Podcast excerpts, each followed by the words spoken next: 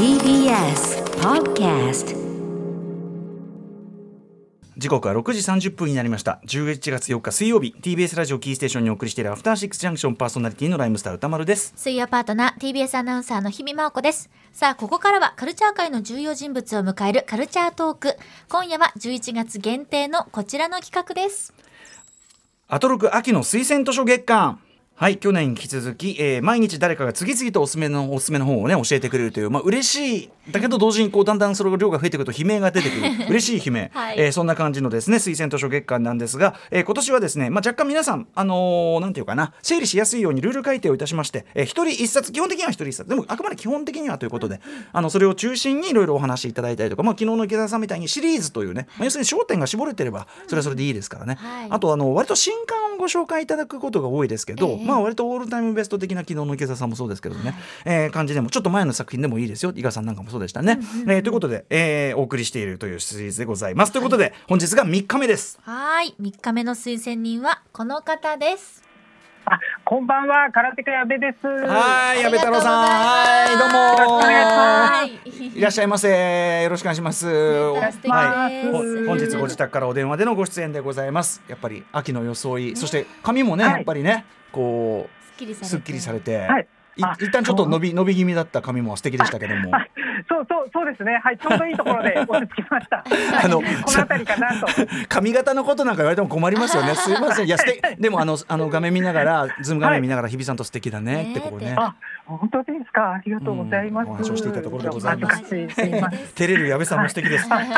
さあということで改めて日比さんから矢部太郎さんプロフィールのご紹介お願いします。はい、ご紹介します。1977年、東京都のお生まれ。芸人としてバラエティ番組への出演はもちろん、映画ややドラマ、舞台では俳優としても活躍されています。2017年、大家さんとの二人暮らしを描いた大ヒット作、大家さんと僕で漫画家デビューされて、翌年の第22回手塚治虫文化賞の短編賞を受賞。現在は小説新潮で絵本作家であるお父さんと幼い僕とのエピソードをもとに描いた漫画「僕のお父さん」が連載中です。はいということであのー矢部さんはい。ついに先日つい先日、えっと大家さんと僕の韓国語版と台湾語版が発売されたということで。あ、そうなんです。はい、一冊あのいただきましてこんな感じなんですけど。かわいい、はい。ちょっと、うん。表紙がなんかカラフルなそうですね。感じで、ははい。こういうなんか韓国っぽいなんか色使いでこういうのがいいんじゃないかっていうことで、はい、ご提案されて、はい、はい、そうなんです。うんうん。で、いろいろなんかあのこう薬中とかもついてるんですけど、ああやっぱそののそうかそうか。文化がわからないっていうと、はい最後にあの、役者の後書きではい。なんか僕のことを書いてくださってるところがあはい。って、えええ作品を詳しく説明してくれてるんですけど。なんかそこの僕のことも知らないから紹介してくれてて、はい。そこになんかあの芸人だけどあんまり仕事がないひどい。そそそんなことないよ。ええなんか158センチで41キロえの国民弱虫って書かこれれこれあの Google 翻訳でね自動翻訳して。そうそうです、あのそうそれ言わないとでしたね。はい、Google 翻訳でかざしてみたら、あの国民弱虫って僕のことを書かれてて。まあそのなんていうかちょっとこう線の細いキャラクターであることというのを書かれてるんですかねおそらくね。そうですね。でもなんかすごく一言で伝えるすごくいいキャッチフレーズ国民弱虫。国民弱虫ってね、まあまあ 可愛らしくもありますけどねなんかね。強虫よりはいいですよね。なんか国民強虫なんてなんかえばり腐って嫌な感じだけどねそれがいい感じ。うん。はい。しかしう 売れてないとか余計な嘘だよと。売れてるわっていうね、うん。そういうところからね読んでいただくと分かりやすいっていうことなんですかね。でも確かに面白いですね。そういうだからわあの逆に我々海外文学読むときはそういう説明とか必要だったりするけど、はい。僕らにとっては地名のことがね、説明必要っていう、うん。なんかその視点もなんかちょっと新鮮かなと思いますねこれね。国民作家とか、なんか国民アイドルとかそういうこと書くとこですよね。国民弱これね虫、い 広く知られた広く知られた弱虫。キュート味があります。えー可愛いですよ。ねえこれあの韓国版とその台湾版っていうのを出すってこう、お話来たのはこれどきっかけっていうかあの、はいやっぱりこうぜひ出したいって声が多かったってことなんですか？あ、そうだと思います。台湾版なんかは、うん。あのすごくファンで出したいですっていう方が、うん。なんかあの出版社の方でうん。メッセージとかくださって、はい。はい、そういったことでなんか出してくださることになったんです。なるほど。この番組ね、えー、と9月29日に台湾の本屋さん特集なんかもやりましたけどね。ああ聞きました聞きました。ありがとうございます。うん。漫画シックの話、ねなんか台湾のメディアのインタビューも明日あるんですね。あはいなんかへそれで台湾でしたいことはってうんうん。なんか、あの書いてあったんで、はい。漫画シック行きたいってあ答えようって。やった。はい。やったー。いいですね。それもうな,、かなかの台湾通感が。出せるという。はい。あのーいやいやでもあの本当におめでとうございます。あ、ありがとうございます。ね、あの広く読まれるといいし、あのなんかひ東アジアの感覚としては多分通じるもの絶対ある、ね、作品かなと思いますからあねきっとね。うん。あのそうですね。ねはい。年配のそのお母さんよりは上なのかなぐらいのその,、うんうん。あの女性とのそのかあのなんかき距離感とかそういうあたりでとかね、はい。あということで、はいあの楽しみにしております。これ反響もね。はい、ありがとうございます。はい、ということで矢部さんは、えーいつもですね、えっといろんな本をご紹介いただいてるんですね、はい。えー推薦図書月間も本当にあのお世話になっております、はいえーちなみにあの前の昨年のさ推薦図書月間にご紹介いただいた時のあのサブリナは、えっと純駆堂池袋本店で行われたトークブックフェアではい。非常に売り上げがめちゃめちゃ売れたというか、はい、結構あれもね価格も高いのに、やっうん、ぱりはい。わ私の番組絡みのブックフェアは大体あの高い本から売れていくと評判です。だからみんな本にやっぱお金かけるっていうかね、あの惜しくないという方がカルチャー、カルチャー味が強い方が多いということかと思いますが、あ今日もななかなかあのそそんなにお安くはないのでいいかもしれないですね。いやー、はいでもね今日はその値段よりも値段よりも僕は内容的なハードルの高さに驚いております。あほそうですね僕もあのちょっと深くは分かってなくてだいぶ浅瀬でパチャパチャして楽しんでる感じなんですけど。でもこのチョイスがさすがということで 後ほどね、えーおすすめの入魂の一冊ご紹介いただきますがまあいっぱい相変わらず読まれてるわけですねじゃあ矢部さんね。あそうですね。でも各所いろいろあの仕事とかもあるからいっぱい読んでってなかなか言いづらい感じもあるんですけども。あいえいえいえでもこれでねチョイスしてきた一発がねさすが矢部さんというか。はい、ええ。ということではい。後ほどちょっとねあの詳しくご紹介いただきたいと思います、後ほどよろしくお願いします。よろしくお願いします。お願いします。ここからはアトロク秋の推薦図書月間といたしまして本日3日目です。今夜のゲストは空手家の矢部太郎さんです。改めましてよろしくお願いしますよ。ろしくお願いします。はいよろしくお願いします、はいでは早速伺いましょう。矢部さん入魂の一冊、はい発表をお願いします。はい、えー、史上最後の一人の女性が、えただただタイプライターを打ち続ける300ページ強、えー、リトゲンシュタインの愛人。はいよいしょ。はい。ということで。ちょっと今台本がどっかに行ってしまいましたあーごめんなさい。えものすごいこう目を細めながらパ パソコン画面をチェックされていたんですね。すみません大丈夫です。リトゲンシュタインの愛愛人というねこれデビッド・マークソンさんという方の本で、えーただただね地地上最後の一人の女性がただただタイプライターを打ち続ける300ページ強。まあこれだけで結構これはなかなか手強いぞっていう感じがするわけですけども、はいはい、改めてではこう矢部さん入魂の一冊デビッド・マークソン著、えービトゲンシュタインの愛人ご紹介をじゃあ日比さんからお願いします。はい、ご紹介します。翻訳を手掛けているのはギャディス、ピンチョン、パワーズなどの数々の名役で知られる木原義彦さんです。著者のデイビッド・マークソンさんはニューヨーク州のオールバニー生まれの小説家で詩人です。若い頃はコロンビア大学などで創作を教える傍ら娯楽的な作品を執筆。60歳となった1988年にこのウィトゲンシュタインの愛人が傑作として注目を浴びてアメリカ実験小説の最高到達点とも言われている作品ということですね。はい。ということで、えー、と作品の話もね伺っているんですが今あの後ろに流れてる曲一応あの今回の推薦図書月間ではなんか本にちなんだ曲とかあのこれをこう BGM というかねさあの音楽ちょっとこのイメージで聴いていただくといいかなみたいなのをちょっと選んでいただいたりしてるんですけどこれは何ですか、はい、これはですね、ブラームスの曲ですね。うん。はい、これなブラームスの何,、うん。何かだと思います？あブラームスの何か。何かあのなぜブラームスなんですか？あ、えっ、とこの作品の中に、うん。いろんなあの音楽家ですとか、うん。あの芸術家の方のお話とかが出てくるんですけども、はい。多分一番たくさん名前が出てくるのがブラームスだと思ったんです。なるほどということでの、じゃあちょっととりあえずブラームスの何かね、あの詳しい方すいません。あのはい、愛のえワルツ。愛のワルツはいでそうでございます。ははい、むあの私もよく分かったので申し訳ございませんいえー聞きながらちょっとね行きたいと思うんですが、えーでは本のご紹介をぜひ、えー、矢部さんからお願いします。はい。えっ、と、こちら、デイビッド・マークソンさんがうん30年前にうん。書いた小説で、今年の夏に日本で出版されたんですね。ようやく1988年に刊行されて、はい。あの今まで日本語訳が出てなかったんですね。そうなんです。うんそれで、あの、僕も友達からお勧めされて読んでみましたら、はい。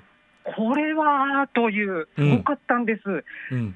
役がですね、あの、木原義彦さんって、はい。もう、あの、さ数々の作品訳されてるんで、まあピンチョンのねとかでね本当に。そうなんです。はい。で、なん、なんていう説明がこれ本当にしづらいと言いますえか、えあらすじご紹介したいんですけど、ええ。あらすじがほとんどないんですね。いわゆるこう話が明快に浮かび上がってこないタイプの小説。そうなんです。うん史上最後の一人になった女性の人、本当にもう思ったことを取り留めなく海辺の家でタイプライターで打ってるっていううんうん。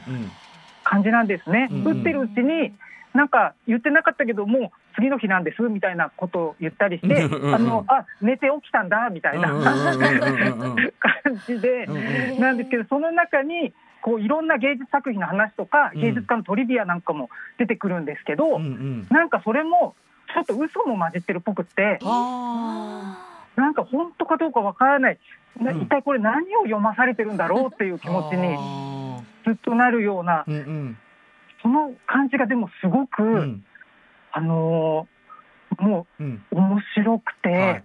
ぜひおすすめ、うんうんおすすめしていいのか、ちょっと僕も躊躇があるんです。いやいやいやいやいや、でもあの僕もそのなんていうかなあの知ってはなんていうか名前聞いたことはあったけどそのなんていうかもちろん役も出てなくて、あのどんな小説かもその全然知らなかったんですけどでもお話伺ってるとそういうあのタイプライトを打ってる女性のそのはい。意識の流れっていうかすごく主観的な意識の流れっていうことですよね。だから。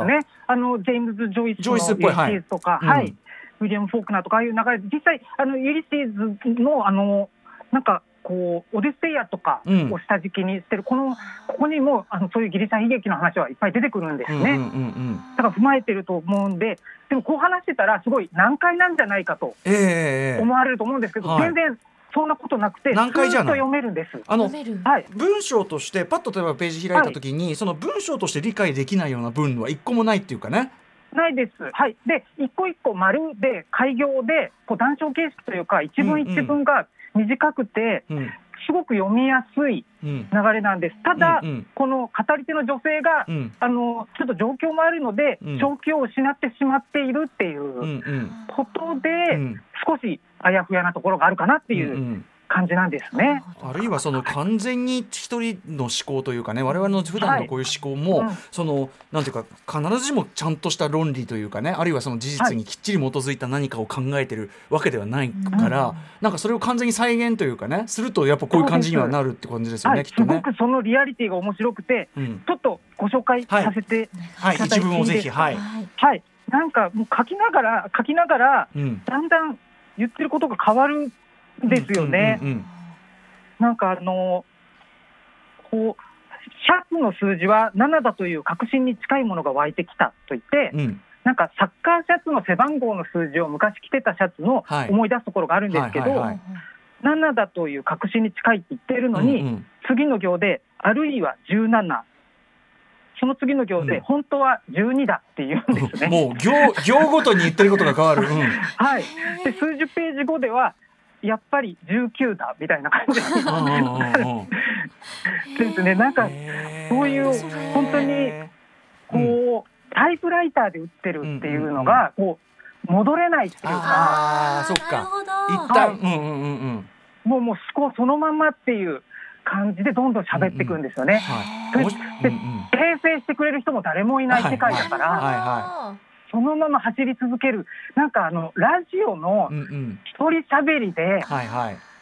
そういう時のなんか状態とか、うんうんに近いようななんかそういう面白さが、僕がさっきあのショートリコイルの説明に訂正に訂正を重ねようとして わけが分かんなくなっていった感じとか そういうものに近いですね。あそうですね、それもパートナーさんもいないし、スタッフさんもいないし、誰もいない。しかしたらメールもない。メールもない。で自分の頭の中であれはこうだったあれのほらあれのあれはああだったかな、はい。い、やああだったよな。いやみたいな。しかもそれがそうなんですそれがこうあの打たれたはい。文字として、タイプライターと打たれた文字として定着はしているということですもんね。そうそうなんです。なんかブラームスの話もうん。連休を読んだっていう話なんですけど、えなんでいっぱい出てくるかっていうと、タイトルがブラームスの一生だったか、ブラームスの生涯だったかえ、うん。ブラームスだったか思い出せないみたいなはいのを、はいはい。もうもう何ページおきにこう、うんあれやっぱりどっちだったかなみたいなことを言ったりするんです。うんへえすごい。へもうえ読んでたらもうもうええやんみたいな。突っ込みたくなっちゃいますよね。そうだからさっきもブラブラブラームスのあの何かっていう指定の方がふさわしかった感じですねだからね、なんならね。そうなんです。はい。で、うんうん148ページで、はいあのところで以前からブラームスはあまり好きな作曲家ではないって。えーっつって。好きじゃないんかい。はい。好きな作曲家はバッハだって言って 全然違う。何度も登場してるけども実はみたいなねそんなこと書いてて。そうなんです。こういうなんか流れがやっぱすごいこの状況だったらこうなるなっていうリアリティがうんうんうんでもその面白いですね。あの開業も多いからこうある意味読みだざーっと読み進むすごいスピードで読み進むうちにその思考のうんスピードのごとく、なんかはいその、なんかこう本当に人の思考そのものにこう一致する感じっていうか、うん不思議な感じがしてくるって感じですかね。あそうそうですね。それでなんかこう書かれたそばから否定されていく感じがうんなんかこう否定されたことでないことがあるっていうか、そういうのがすごい意識される気がしてああの実際この中にもあのロバート・ラウシェンバーグの消去されたデクーニングのドローイングっていう絵の話が出てきて、はい。これはあのこうクデクーニングが描いた絵を消しゴムで消してうん。ラウシェンバーグの作品だって言ったものなんですけどこういったなんかあのはところが浮かび上がってきてあとなんかレンブラントがうん。アトリエでうん弟子があの床に金貨の絵を精巧に描いてうんうん。それをレンブラントが本物だと間違えて拾いそうになるけど、うんうん。あ拾えなかったみたいな話とか、うんうん。こういうのがもう本当取り留めもなくどんどん出てくるんですね。なんかそういうモチーフが全部、うん。こうなんか終わってしまった世界っていうか、はいはいはい。消えてしまった世界っていう余韻というか、うん。そういうものがどんどん浮かび上がってくるような気がして、なんか人類文明の名残っていうかあそうなんです。なんか文体とモチーフがこう一体となってるようなうんうんうん。ところもあってすごくこう面白いですね。ただこういううんうん。はい。トリビアも本当か嘘かちょっとやっぱわかんなうんいんですよね。なんかダダヴィンチのトリビアみたいのがあって、ええ。うん。なんか彫刻は余計な部分を削っていく芸術だみたいな言葉があるんですけども、はいこれがダ・ヴィンチだって言うんですけど、ええすぐ後からそれを言ったのはレオナルドではなくミケランジェロだったがとか。えなんだよ。す さらあとねその前に言ってたことでさらによく考えてみたらレオナルドが雪を絵に描いたことはなかったと思う。はいはい。私の頭にあったのは霧の中の白っぽい岩だった。考えてみたらとかもうどんどんどんどん。どんどん先に行っちゃうんですよね。でもそのね先ほどジョイス的とかフォークナー的とかおっしゃったようなその意識の流れでもありつつでもなんかそある種それこそ SF じゃないけどそのじもう亡くなってしまった人類文明の記憶のおぼろなだけが残って、なんか物悲しくそれだけがこう、うん。でもか確固たる字としてそれだけがこう残っているみたいな。